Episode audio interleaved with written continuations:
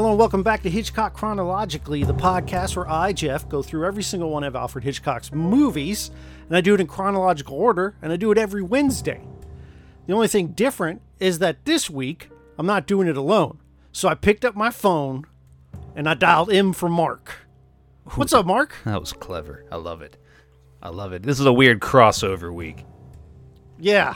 So Mark is my co-host on Budget Arcade, and probably more appealing to people of this show, the Movie Draft House, where we review movies similar to this, but it's not all Alfred Hitchcock, but it's like themed every month. Yeah, it's worth a listen. You get it. It's worth a listen. Yeah, I think it's fun. I'll once again point you to the Uncut Gems episode, but consider that that's Jeff podcasting after dark. It's a little more blue than I work. Not great, like not disgusting. But, you know, I will point out that our cross stitch killer episode has our most listens. So it's also our debut episode for that show. But I digress. This is your show. Well, the debut episode for this podcast has also got the most listens. But I do find that the popularity of the movie certainly affects the numbers. Yeah, no, I imagine that these your early review, the reviews of Hitchcock's early work don't get as much as probably these movies that you're currently. So the movie Murder got a lot, and it's not, I don't think it's because it's famous, but because it's just called Murder. Right. But then like The Man Who Knew Too Much, the original, got a pretty good amount of views. The Lady Vanishes, the episode you were on last, has done very well. Maybe it's you, but maybe it's The Lady Vanishes. I'll tug on my own horn there. Yeah, okay. All right, well, we watched Dial M for Murder. It came out in 1954. So, Mark, you have seen a silent movie with me, yep. Which was... I don't remember. What was that one? I don't remember. Easy Virtue. That's right. You saw a black and white movie with sound. Also that correct. Was The Lady Vanishes. Yep. And now you've watched a color movie with sound by Alfred Hitchcock. You've dipped your toe back in just in the right places. I've run the gamut. This is only his second color film. The first one being Rope, which starred Jimmy Stewart. Oh, Lord help us. It's Editing Room Jeff here. Don't worry, Mark. This time it's on me. This is actually Hitchcock's third color film, the first being Rope, the second being Under Capricorn, which I forgot about, and of course this movie, Dial M, in color. Back to the show, I'm an idiot. But just base level, this is the first time you've watched Dial M for Murder? This is the first time I've watched the original version here. I've seen A Perfect Murder? Is it? It's based off of this? It's right. So there is another movie called A Perfect Murder, which I believe was 98. I'll double check that. But actually, A Perfect Murder is the first DVD I've ever owned. Really? Yeah. So I don't know why. Old Michael Douglas. But Michael Douglas, yeah, 98. My brain is so good sometimes. But Michael Douglas, Gwyneth Paltrow, and Viggo Mortensen. There are some differences, but the plot is pretty similar. A man blackmails someone into killing his own wife as a way to get money. Now, the excuse he uses for himself is that she is having an affair, and that pretty much ties both ways. So in our movie, our big stars, well, the biggest star in this movie is Grace Kelly. Even if you don't know her, you've probably heard her name before.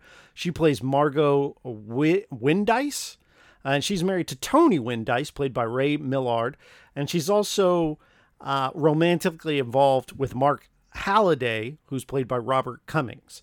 And that's three of the big ones, and the last big character in this is Chief Inspector Hubbard, played by John Williams, not the producer of music. Can I just interject here real quick that if you're looking for the superior version of this particular film, this is it. This 54 version is... Okay. I was wondering where that was going to go. No. I've seen A Perfect Murder, and it's fine. Yeah. This movie crushes it, hands down. Which is good, because the last two movies you've been sour on the first one. Rightly so. Easy Virtue is not a good movie. Yeah. And then indifferent to negative about The Lady Vanishes, right, which is a movie I really like. It's still one of my favorite movies I've watched for the show. It's probably in the top 10, at least. Considering I've watched 30 movies, it's in the top 33%. This movie's also there. This is the second time I've seen this movie. Now, this is the movie that actually sort of sparked the podcast, in the sense that I've always been a fan of Psycho and a couple of other Hitchcock works, to the point where this was available to watch. And I watched it, and I was like, that was good. I should probably watch all of Hitchcock's movies. So this was the most recent Hitchcock movie I'd watched before starting the podcast. I've thoroughly enjoyed this film. That's good. I watch, you know, it's very dialogue heavy, but the actors playing the characters, and I actually thought Grace Kelly was probably the weakest of all of these characters. And I think that is true for a lot of Hitchcock films. There are exceptions. Ingrid Bergman in Notorious, which is that would be in my top 5 movies right now of his that I watch. Notorious is fantastic, and she's the best part of it. But generally speaking, I think the women are directed to act in a certain manner, and I hate it. Yeah. There are exceptions, Ingrid Bergman being one of them. There are a couple more, but largely I feel like they're directed to be this sort of helpless, oh, woe is me type character. Right. Well, and I think that that's likely true for a vast majority of films from this era. Oh yeah. Yeah. Have you seen Streetcar Named Desire? That movie's awful. Like a lot of people love it, but Vivien Leigh, who I like, just whines that whole movie. And I like strong female characters. That's probably why Notorious is one of my top ones, because she is not woe is me, helpless. You know, she takes control in a lot of scenes, and it's just really good. Well, but, and for Grace Kelly, as big of a name as Grace Kelly is now, and I can't speak for how big she was in 1954. I mean, she was an A-list actress, but I don't know who I would compare her to, you know, current day. But you know, and you're right. The writing for her character wasn't very strong, but that's probably my biggest and maybe one of the only gripes I have with the movie is that that her character just wasn't good. Yeah, and so our movie starts out with Grace Kelly and her. Let's see, that's her great.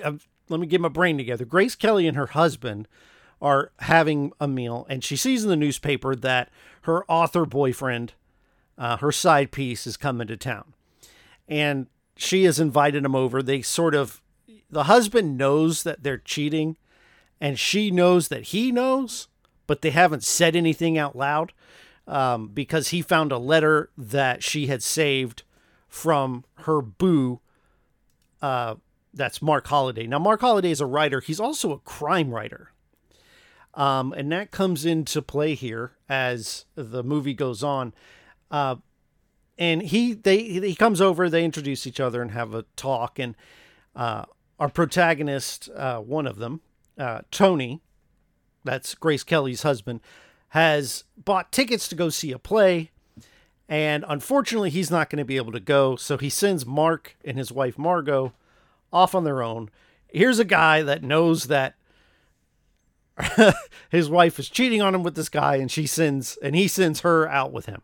And he does this to invite over a gentleman by the name of Charles Swan, who is selling a car. And under the pretense of buying that car, he invites this gentleman over. Yeah. Now, go ahead. The writing, see, and the movie is so dialogue heavy, and the vast majority of the movie, I want to say the entirety of the movie takes place in this apartment, and it almost completely does. There's one scene that takes, there's one or two scenes that take place just outside of the apartment, yeah, and then one scene that is this weird dream sequence in a courtroom that's very, very brief. You don't even see a courtroom.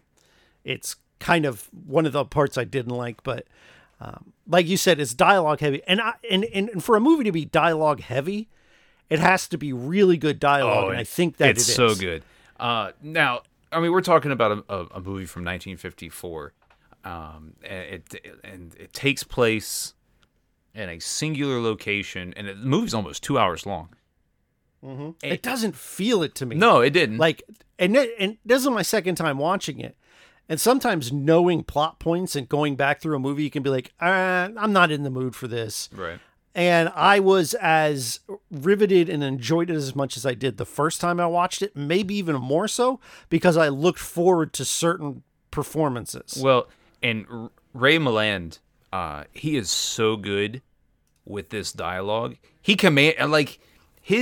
the delivery of every line and just his mannerisms as he's talking, the movie really gets going with this dialogue once Margot and Mark go out, and this guy Charles Swan comes over and under the pretense that he's selling a car, but every bit of dialogue plays a piece in how the film finally unfolds, and Ray Milland is very, and I don't know if I've ever seen him in anything else, but I don't recognize him from anything I've seen going back through Hitchcock's catalog, and I don't remember seeing him in anything else. He is an Oscar winner, so that makes sense. That jives.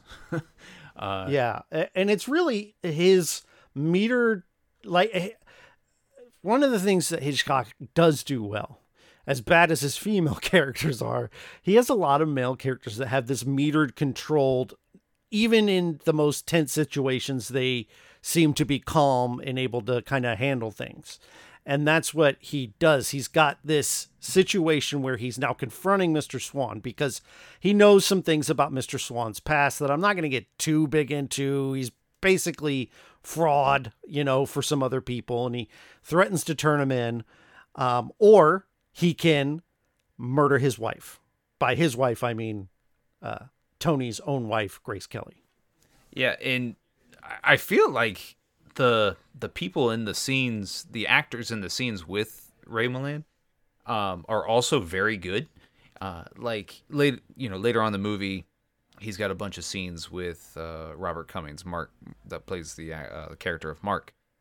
But these early scenes with Anthony Dawson, who plays Charles Swan, in his apartment, they're very. I mean, I was almost awestruck by how good these performances were, is because when you think of these films from this era and before, you don't necessarily think about great performances. You just think of, hey, low budgets. You think of single cameras. You think of very cheap set designs.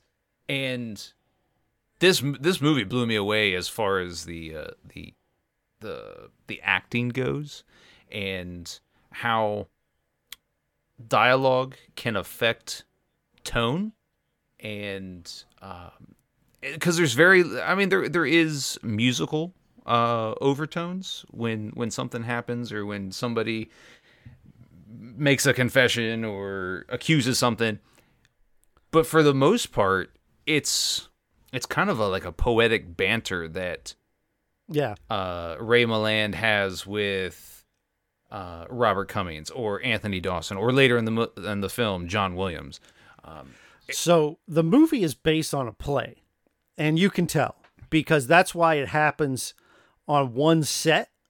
That really helps in a play.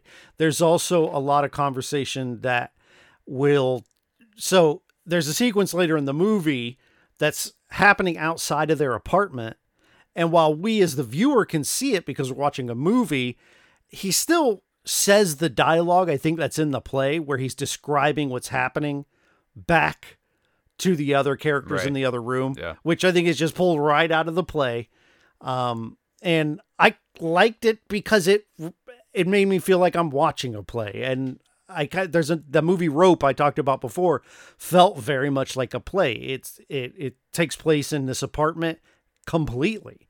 And this movie kind of has a similar feel. This is a better movie, but I like that about it. It's just the times you can see those little seams are nice. So he blackmails this guy in a great scene. And he says, tomorrow night, you're going to come back here and you're going to kill my wife.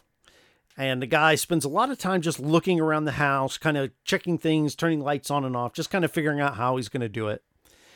And so the next day, Mark and Tony are going to go to a, what is it? It's a play, isn't it? No, I think it's just guys getting together. It looked like they were all just chilling at a table. And so the whole idea is that and this is also pretty close to what happens in A Perfect Murder. He's going to call the house, which will draw his wife out to the location that he wants her to be when the attack starts. And that is in his living area next to his desk. And he indeed calls, and the attacker comes out, tries to strangle her. They have a struggle, and she ends up stabbing him with a pair of scissors, and he dies instantly. Yeah, that scene was pretty bad. Yeah, I mean, yeah. Just the overacting by Grace Kelly and then Anthony Dawson.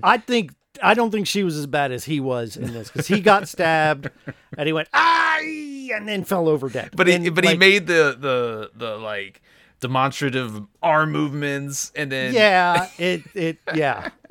it's not great. And then he, as he's kind of lying around, he falls back on his back, and the scissors go deeper into his back, and he dies. So Grace Kelly picks up the phone and is like, help, someone there, because remember, she had picked up the phone because Tony had called to draw her out. And Tony's on the other end. Now he hears that his wife has killed the guy he hired. And she's like, help, help. And Tony's like, Grace, or whatever her name is. Sorry. Margot, I'm coming home. Don't call the police. Well, and so I didn't really understand why he didn't just hang up the phone. It was just an odd choice. And I understand it has plot ramifications, but it seems to be a larger plot gap. For me though, I don't know, because he's in the moment, and how do you really process everything and make a decision at that point? I mean, the original plan was that he was going to call, wait for the Charles Swan guy to whistle. And then he never whistled. Right. He never. That's why he didn't. Right. Right. But so, like, as soon as Margot, says something into the phone, and he realizes that stuff has gone awry, why didn't he just hang up and then wait for her to either A, call the police, or. Right. So I think that's where you can kind of maybe say that he said he didn't want her to get the authorities there first. Right. Because what he does is he rushes home. He tells her, don't talk to anyone. Don't call the police. And he gets home, and this allows him to clean up things. So the big deal here is the key. Margot and Tony each have a key to their flat. And if you don't know, that's British for apartment. And those are the only two keys. So in order to allow the killer into the place, he had taken Margot's key off of her ring and placed it under the carpet on the steps outside of the apartment. And our killer gets in, and we'll kind of, this part gets a little hard to recap because it is a little complex, the order of sort of, because they even try to unwind it several times. And so it kind of gets lost on me. But he goes and he finds the key that was on the killer, and he puts that on Margot's key ring. And then he tucks this letter into the killer's pocket, which was essentially what was being used as blackmail. So now he's trying to pin the blackmail on this killer that he had hired to kill his wife. Well, I mean, it's a sound pivot. He does a lot of sound pivots. Right. This dude, Tony Windus, he's pretty good. He's pretty good. But like the key, that, like you said, the key plays a pivotal role in the outcome of this. It does in A Perfect Murder. It's a different role, but it's still kind of similar.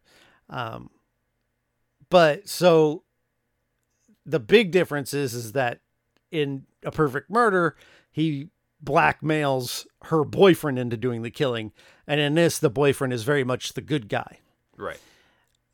So after she's attacked, they get the police there, and the police are like, why didn't you call us? And he tells Grace Kelly to lie and say, oh, I just assumed my husband had called, which, he's now at this point, he's in full defense mode. He's really just trying to cover his own tracks. And he starts trying to pin everything on Grace Kelly's character, which to me is a little tenuous in the sense of the connections. Well, she had ligature marks on her neck. I mean, you're the police officer. Yeah. No. How would you come across this? I mean, those it's hard I will say that the 1954 police scene that is represented here by some of England's finest isn't great. I would say that, for him trying to pin everything, like once he realizes that the police are now looking at Margot and trying to, suggest that she killed this man because he knew about her affair, that's when Tony just goes full bore and is like, yeah, I'm on board. Let's go. He just kind of, and he does it in a smart way. He sort of backs it up, but making it look like he's defending his wife, he's very clever that way. And so our main detective here is played by John Williams. John Cleese. Dude looks like John Cleese in the movie. I would be okay with that. He looks like John Cleese in the movie.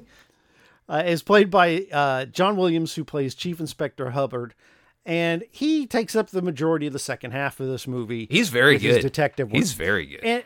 And he basically, he's the guy who really starts presenting Grace Kelly's character as the killer, that she killed this guy.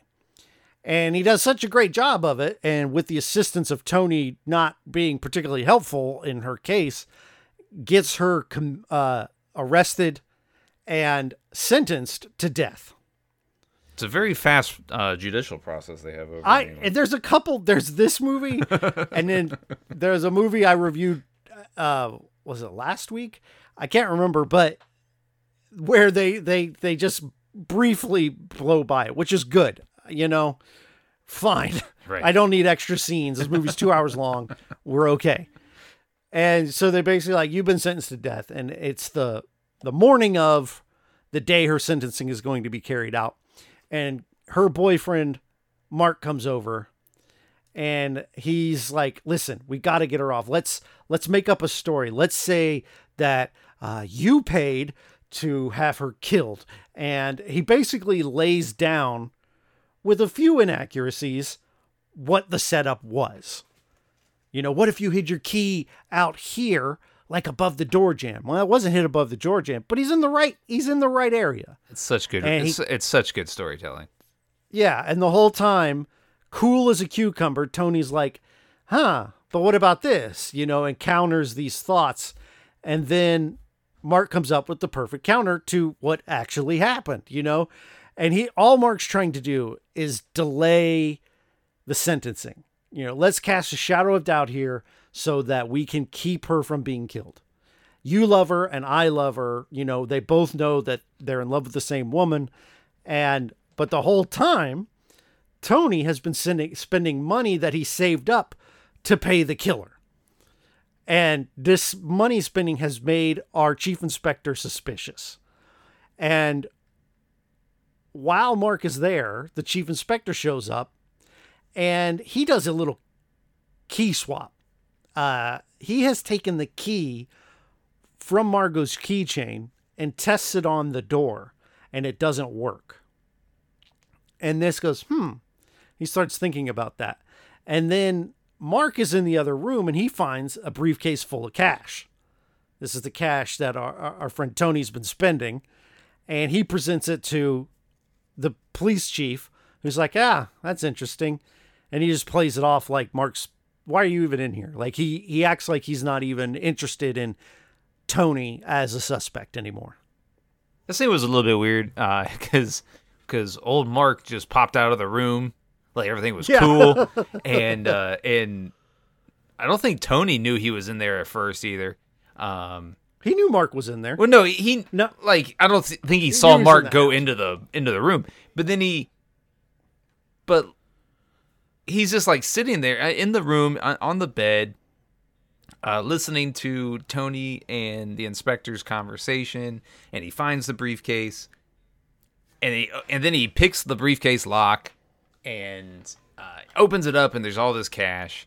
And so as the inspector's getting ready to leave, and saying, I think we're done here, old Mark pops out of the room, putting two and two together, and goes, I think you'll want to see this. And old inspector's just like, oh, hey, Mark, what's going on? And yeah, well, and the reason being is because the inspector already has a plan in place. Right. Once he tested that key and he knew it wasn't the right key to the house, his wheels started turning. And he uncovered that Tony had left the key under the stairs, or under the carpet on the stairs. But what he did not know, Tony, was that the killer, when he unlocked the door, placed the key right back where he found it, underneath the carpet. And so the killer's key that was in his pocket was to his own apartment, and they look exactly alike. Right. And he puts that key on Margot's keychain. So he takes this key and he sends one of his officers back, and they put it on Margot's key ring, and they have Margot come down. This is while Tony is making his way. He sent Tony on his way to the police station to kind of have them cross paths. And Margot comes in, tries to use her key, can't get in, starts ringing the doorbell, can't get in, walks away. And then the inspector has his men bring her into the apartment, and he starts to explain his theory. And basically at this point, he sends that key back to the police station in Margot's handbag. And they give it to Tony. And what they want Tony to do is come back and try to get into his apartment with that key. And when it doesn't work, if he walks away, good for Tony. But what they are hoping and believing is going to happen, Tony is going to remember and think of his error. Think of the fact that this is the wrong key to the house. The key on the killer must have been his own key. That means my key is still under the carpet. And he goes outside to go back to the police station. And this is when Chief Inspector's narrating what's happening outside back to those of us inside. And he goes back in, grabs the key from under the carpet, and walks in the door. As he turns the lights on, he sees Grace Kelly, he sees Mark, and he sees the inspector. And probably my favorite moment of this movie, knowing he's busted, he turns around, straightens himself out, straightens his jacket, and pours himself a drink and sits down. He knows it's over. Pours himself some scotch. Yeah, and as the inspector calls the police home base, we fade to black. This movie might have one of the best closing shots I've ever seen. It's really good. Now, I will say this. Now, I record ahead of time, so Mark hasn't listened to the most recent episodes, but the last few movies, Hitchcock has done a great job going out at the right moment. Right. There were a couple earlier ones where he'd throw in one extra scene you didn't need to make sure you knew everything was okay. And lately he's been doing a great job of just being like, I can't top what we've just seen. The story's done. We're out. And I think that this is another element of that. I just think the shot of the inspector whipping out his mustache comb. Oh, and he's yes. combing his mustache as it fades to black. Bro, that's all time. Oh. That's all time greatness. Yeah, that is. I forgot about that completely. Yeah, it's so dialing good. Home bass. He's so proud of himself. It's so good. It's so good. He brushes his mustache. I agree with you. The movie didn't need. We didn't need to see Tony being arrested. We didn't need to see him go to jail right. That had no bearing on this story, right. And. This is a fantastic movie. It's top to bottom, it's fantastic, and I appreciate you letting me jump on here, is because I would not have watched this movie without you suggesting. Yeah. And so I think I'm probably gonna watch some more 1950s Hitchcock movies. Notorious. I'll tell you right now. Let me pull up my list here. What you can watch, because I've recently watched some really good ones. His efforts have been picking up, so you can skip straight. I Confess, which came right before this. That's a pretty good movie. The ending is super strong. Rope's okay. Notorious and Spellbound are really good. Lifeboat's really good. I would like if you're. Those are kind of 40s though. So, but Notorious for sure, 1946. That's a really good movie. And I'm probably gonna go look up some other Ray Milland films. He gave a great performance in this movie, and way better than Michael Douglas's character. Oh yeah, no, I was actually gonna say that he outacted Michael Douglas, but it's just. It's hard, and like these movies are notorious, no pun intended, but they're known for these films of singular locations or not many locations and dialogue. A lot of films from the 40s and 50s were very dialogue heavy, and so for him to deliver that kind of performance that still holds up. That's the thing is that. Yeah, he's still charismatic. Yeah, and still, like Cary Grant's one of my favorite actors from the Hitchcock films. And his first movie, I was like, "This is garbage. What is this?" Like he didn't have what I consider to be that Cary Grant charm, but this Tony character just smashed it. Like he's despicable and likable at the same time, and that's very hard to pull off. Right? He's not. He's the anti-hero. He's not a right. full-blown villain.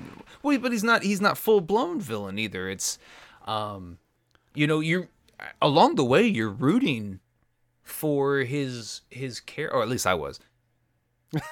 Yeah, don't put that on me. I was rooting for his character to somehow get away with it. It's because it seemed like he was always one step ahead. And that that goes back to the writing, and and the writing has to be strong regardless for the performance to be as good as it was. But I felt myself, towards the last like 15, 20 minutes of the film, thinking, oh, this dude might get away with it, and I enjoyed that. I enjoyed rooting for his characters because his character was so charismatic. You found yourself. It was easier to root for somebody that had gone to such great lengths to attempt to murder his wife. Yeah. And yeah, we agreed. This is a really good one. Definitely a watch it for sure. One of the best movies that I've had to watch so far in this catalog of movies. But guess what, Mark? Yeah. It doesn't stop there. The next movie I'm going to watch is Rear Window, starring Jimmy Stewart and our very own Grace Kelly. Okay, good. Maybe she. I've seen the Johnny Depp Rear Window. There's a Johnny Depp Rear Window, isn't there? There's so I've heard, and I've not seen it. I've heard that Suspiria, or is that what it's called? The one with what's that dude's name? I don't know. Old Dumpus, the Old Indiana Dumpus. Jones kid.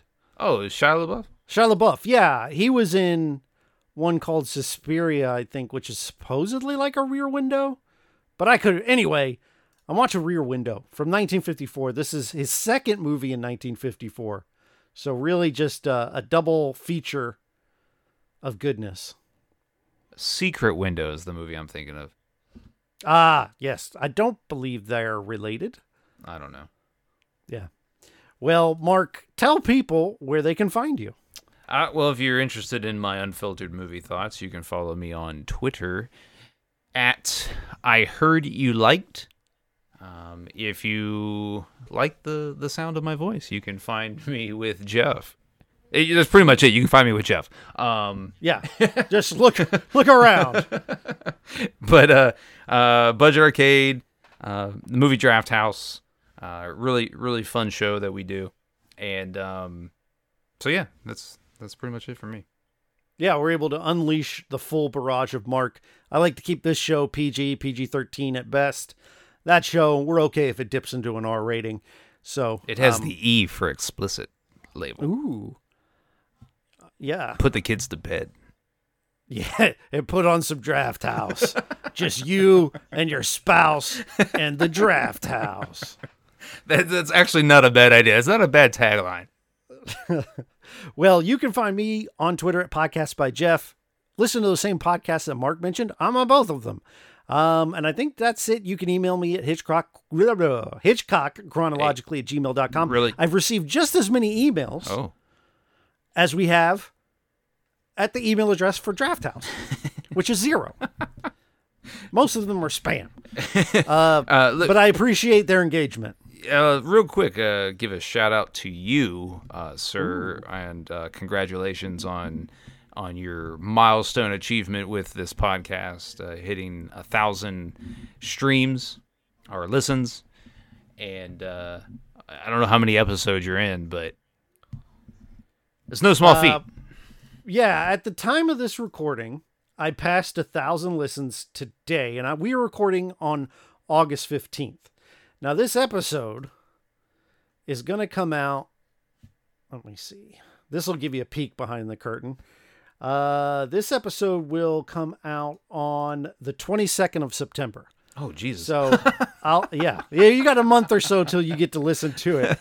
I'm way ahead, and that's where I want to be, because I'm hoping by November I've got the podcast in the can. But yeah, so just past 1,000. Thanks if you've listened at all. If you've tried it and liked it, if you tried it and didn't like it, at least you listened. So I'm having fun. I'm actually in this. I've reached a point where the movies are good enough now. I look forward to the next episode as opposed to the first half of this podcast where it was a slog, man. Well, I think if you ask anybody that does a podcast or has ever attempted a podcast or has done a podcast and has not seen it all the way through or long enough to where it matters, I think half the battle is consistency. And so, You've done it. You've accomplished it. And that's been the goal. Like, so I had Neo Retro Video Game Disco. Let's Make a Trailer. What else did I make? I had a podcast that never even got a feed called The Enemy's Gate that I did with Elliot. Film Soliloquy. And that kind of ran its course. I don't feel that is a me not seeing things through. That series just ran its course. Sure. And if we feel like doing one, we'll do one. But at the same time, it ended after, like, I've got more episodes of this than that. And what else was there? I feel like there's something else. Oh, Every Comedy Ever. I've just got a lot of podcasts I've started and then didn't really push all the way through. And having something with a finite finish and a goal in the end, and the whole idea is I want to finish it. I want to finish something. And there are plenty of times, specifically when we're running into racist stuff, where I'm like, how do I watch Hitchcock and look at his art and also not, deal with all the sticky stuff in the past? And that stuff's going to come up again when we get to some of the Tippi Hedren movies, because she has a lot to say about his actions. So anyway, that's a side thing, I think. And this will be the last thing and you can close it out. I think you have done something here, and by the time November hopefully rolls around, that nobody else on the planet has done. And I think that's pretty amazing. So if anybody is ever looking for a audio recap of every Hitchcock movie ever, you've done it. You are the sole provider, and if you were a business, hopefully you would have support and you would make money. But that's neither here nor there as far as the money goes. I like to just make stuff. No, right. And I think what I'm trying to say is that this is very cool that you have gone this far with it and are going to see it through, is because it's a pretty ingenious idea, and it's smart. It's smart listening. I will tell you that. Well, on that note, I'm going to get out of here. So right about now, you're going to hear a little violin chime. I love that violin chime.